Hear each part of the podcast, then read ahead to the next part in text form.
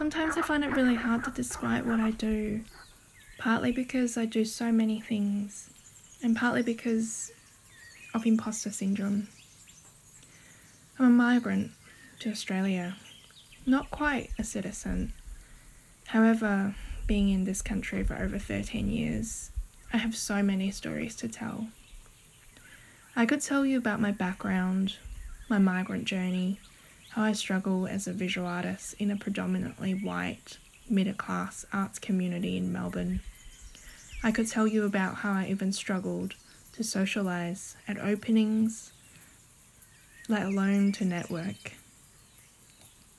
I could tell you about where I work now, my day job, throw in a few statuses to gain your respect, as if I would be nothing without them.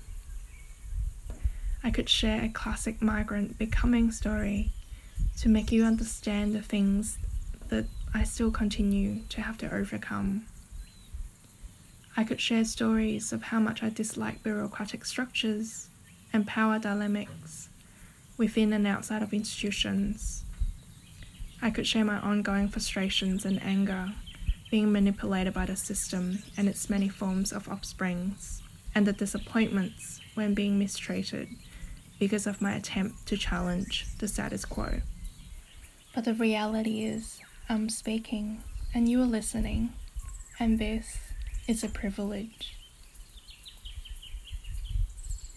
I'm exhausted on a daily basis, juggling between a full time day job and my art practice.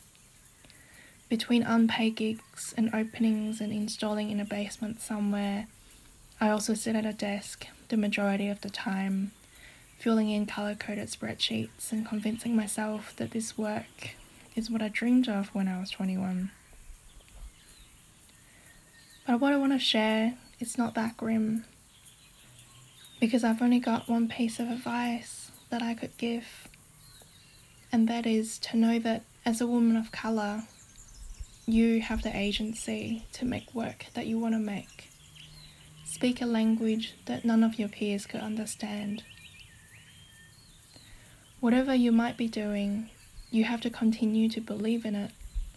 Build a community around it. Seek genuine support from your peers and most important of all, never stop challenging your own perspectives of your position within the power structure. And don't be afraid to leave, to retreat, and to take care of yourself.